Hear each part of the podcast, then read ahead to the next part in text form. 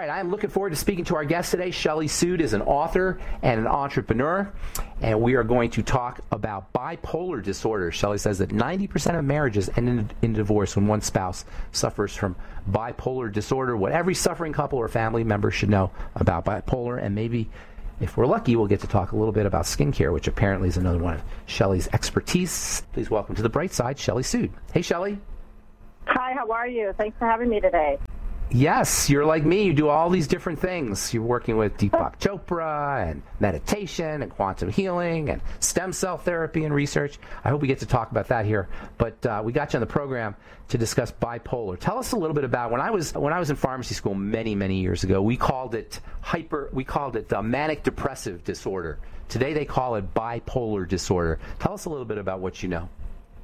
So, bipolar disorder, you know, there are millions of people suffering today in this country. A lot of times, between 25 and 60 percent of people with bipolar disorder will attempt suicide at least once in their lives. Hmm. So, it is really, really important to get early diagnosis. There's about 46 million worldwide sufferers. A lot of those people go undiagnosed. That's what we know as of right now uh, about 69% of people are not diagnosed for one decade or more. This is the sad truth. So people live in that manic depressive phase as if it is a normal lifestyle or way of living. Playing playing devil's advocate here, Shelly. How what is exact difference between, or is there a difference between just not being able to handle life effectively and bipolar disorder? I mean, why is it a, a disease? Why is it a pathology and not an, ele- an inartful or inelegant way of dealing with life? Well, there's a couple of different components here. So, you know, of course, there's the genetic component, component, right? So if it runs in your family, you have a higher chance of getting this disease. But then there's the other side of the coin because, you know, according to like experts like Dr. Deepak Chopra, a lot of these genes that become active in our bodies and you know, cause these degenerative conditions like, you know, neurological conditions or whatnot are only, it's only about 5% of genetics. The other 95% is attributed to your lifestyle, your environment, uh, what, you know, what your childhood was like, what, you know, people say around you, how you grow up, your belief system. So there, there's a lot of different aspects to it, but that's kind of it in a nutshell. But, but why is it a disease? Why is it a medical thing and not just a lifestyle thing? Why do you need a doctor and not a life coach when you have bipolar disorder? You, understand what I'm asking you? How's it, be, yeah. how's it become medicalized? Go ahead. You need both, actually. You, you need you, you do need a doctor because you need a doctor to recognize the symptoms and, and treat the symptoms as effectively as possible using traditional medicine. But you also need a life coach because if you just have one or the other, like say somebody just gets the medication and they're treated for the condition, they don't have the emotional support and they don't have that love um, within their family or you know their spouse or whoever it may be, they'll, they'll still potentially crumble. So it's actually two components. It's the disease factor that has to actually be treated, as well as the emotional side. So when you say treated, what, are you talking about medication treated, or you're talking about psychological strategies, psychotherapy treated? What do you mean by treated? So medically treated in terms of having psychotropic drugs or, you know, mood stabilizers or antidepressants or a combination of which, depending on what the doctor administers or decides upon, as well as continuous therapy for years and years. And, you know, like for example, my husband has been going through therapy for several years now and will continue it. So, you know, but I also think, you know, not to throw in another curveball here, that there is a spiritual side that mm. also is very important to look at and to consider because, you know, any one of us, whether we have bipolar or not, there's three components of our well-being, and that's your spiritual, that's your spiritual health, your mental health, and your physical health. So problem is if doctors are looking at physical health, right, when you look mm-hmm. at traditional doctors. And when you look at your psychiatrist, they're looking at the mental side of things. But people are not looking at the spiritual side enough. Well, you have come to the right place because we're all about the spiritual side of healing on the bright side. So, elaborate, please. What is the spiritual relationship, or what are the, what are the spiritual components of bipolar disorder? Sure. So, you know, whether it's bipolar disorder or not, from the moment we're born, we have trauma, and we are snatched from our mother. We, we were you know, in the womb. We were snatched from our mother. We are, had vitamin D injections, doctors cleaning us up, whatnot. So the, the natural attachment is, is gone, basically, in that moment. So that is a traumatic experience for every human being. So, you know, that actually has an impact on your growth as a child, your growth as an individual, and as an adult. Now, also a big factor is your belief system. How is our belief really formed? Our belief is formed from the parents, people around us, our mentors, our parents when we're children. We look up to our parents. We, we form those ideas of right versus wrong, about what to do in certain situations, everything from our parents. If we're raised by our parents. That's very scary. Whoever are. That's a very scary thought. that explains a lot about me, by the way. Just kidding. All right, go ahead. Yeah, our childhood has a huge impact, and, and we're, we're like computers, you know, and we have this operating system. Garbage in, garbage out. System, You ever hear that? Hey, hang on to that thought. I want to talk about that because that is really interesting. And I've noticed there's certain uh, things that all the bipolar people that I've worked with and I've known, there's certain things they have in common when they're what that happen when they were kids. We'll talk about that when we come back from our break. Shelly Sood is with us, author and entrepreneur. We're talking bipolar disorder. Working title of her new book, Untethered. More with Shelly Sood on the bright side right after this. Thank you for listening to GCN. Visit GCNlive.com today.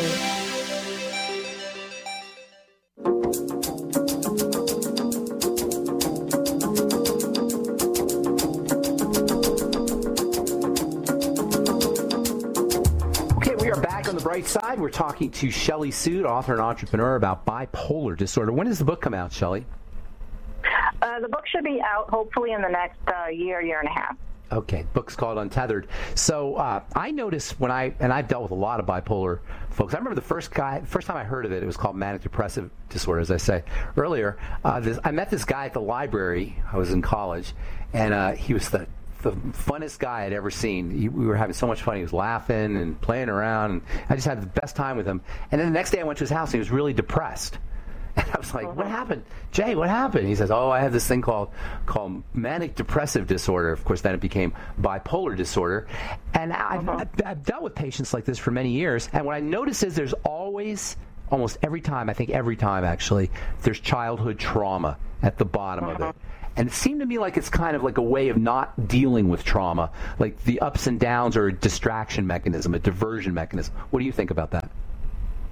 Yeah, I, I think there's a lot of validity to what you're saying there. You know, I mean, every single person, you're right, that I've even met who's had this disorder, it's the same thing. The There's childhood trauma. The whole, yeah, it's the childhood trauma, absolutely. And, and I think, you know, it is so important for, you know, the experts in the field to look at that, to, to really try to heal that trauma. Yeah, and it's Um, that's that's what I was asking you earlier. It seems like medicalizing this thing with Prozac and you know psychotropic drugs, as you mentioned earlier. It seems like that is not necessarily an effective strategy because you're not really addressing the problem. The problem isn't the chemicals. The chemicals are secondary to the trauma. It's not like the the problem is the chemicals. What do you think about that? Yeah, absolutely. So I would definitely agree with that. However, I would say in our case, my husband's uh, manic phase was so severe, Yeah. and then he Dangerous. into it, that it became well, dangerous to the Yeah. point where. You know, we didn't really have time to kind of address the Yeah. trauma. We had to really stabilize him with Mm-hmm. psychotropic. Yeah, that's the that's the you know I'm a pharmacist and I I definitely not Pollyannish about drugs and there's times you need medication to stabilize things. The problem is the reliance on it when it becomes about the med- the healing process becomes about the medication. When the medication is more like a band-aid that keeps things from getting worse while you're addressing the problem. You say something very interesting here. You say it takes approximately six years for a psychiatrist to diagnose bipolar disorder. How, how explain that? Because that doesn't seem like it should take six years to see somebody's going up Yeah. and down like that. Sure, sure, absolutely. So just like your friend Jay, you know, you saw him when he was in his manic phase and you saw him when he was in depressive phase. Now, a patient who is in their manic phase, they're elated, they're have grandiosity, grandiosity behavior. They feel like they can conquer the world. They they don't feel like they need any help. They feel like everybody else typically is the one who needs help. So in that state of mind, when you're manic, chances are you're not going to go to see a doctor. You know, you're having bouts of creativity. Right. You're staying up. You're having fun. night. You're having fun. You're, Yeah. you're invincible. Yeah. You know. So nobody's going to go when they're manic, and they're going to go when they're depressed and they're down in the dumps and they're, you know, cannot move or they're completely incapacitated and frozen, cannot function. So when that happens, a lot of the times the patients just give half the story to their doctors. And they tell them, well, I'm very depressed and this is how uh. I'm ah. feeling. And say, oh, you know what? I'm pretty sure that looks like depression. Ah, and they don't notice the, the pathology, the mania.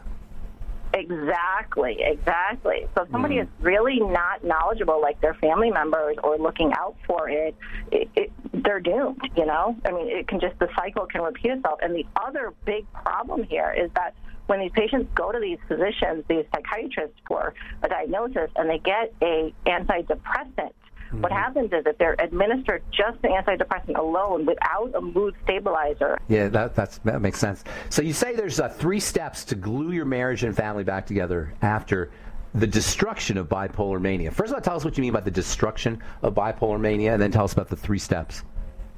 Sure, sure. So the destruction of mania, it can be very, very devastating on a family.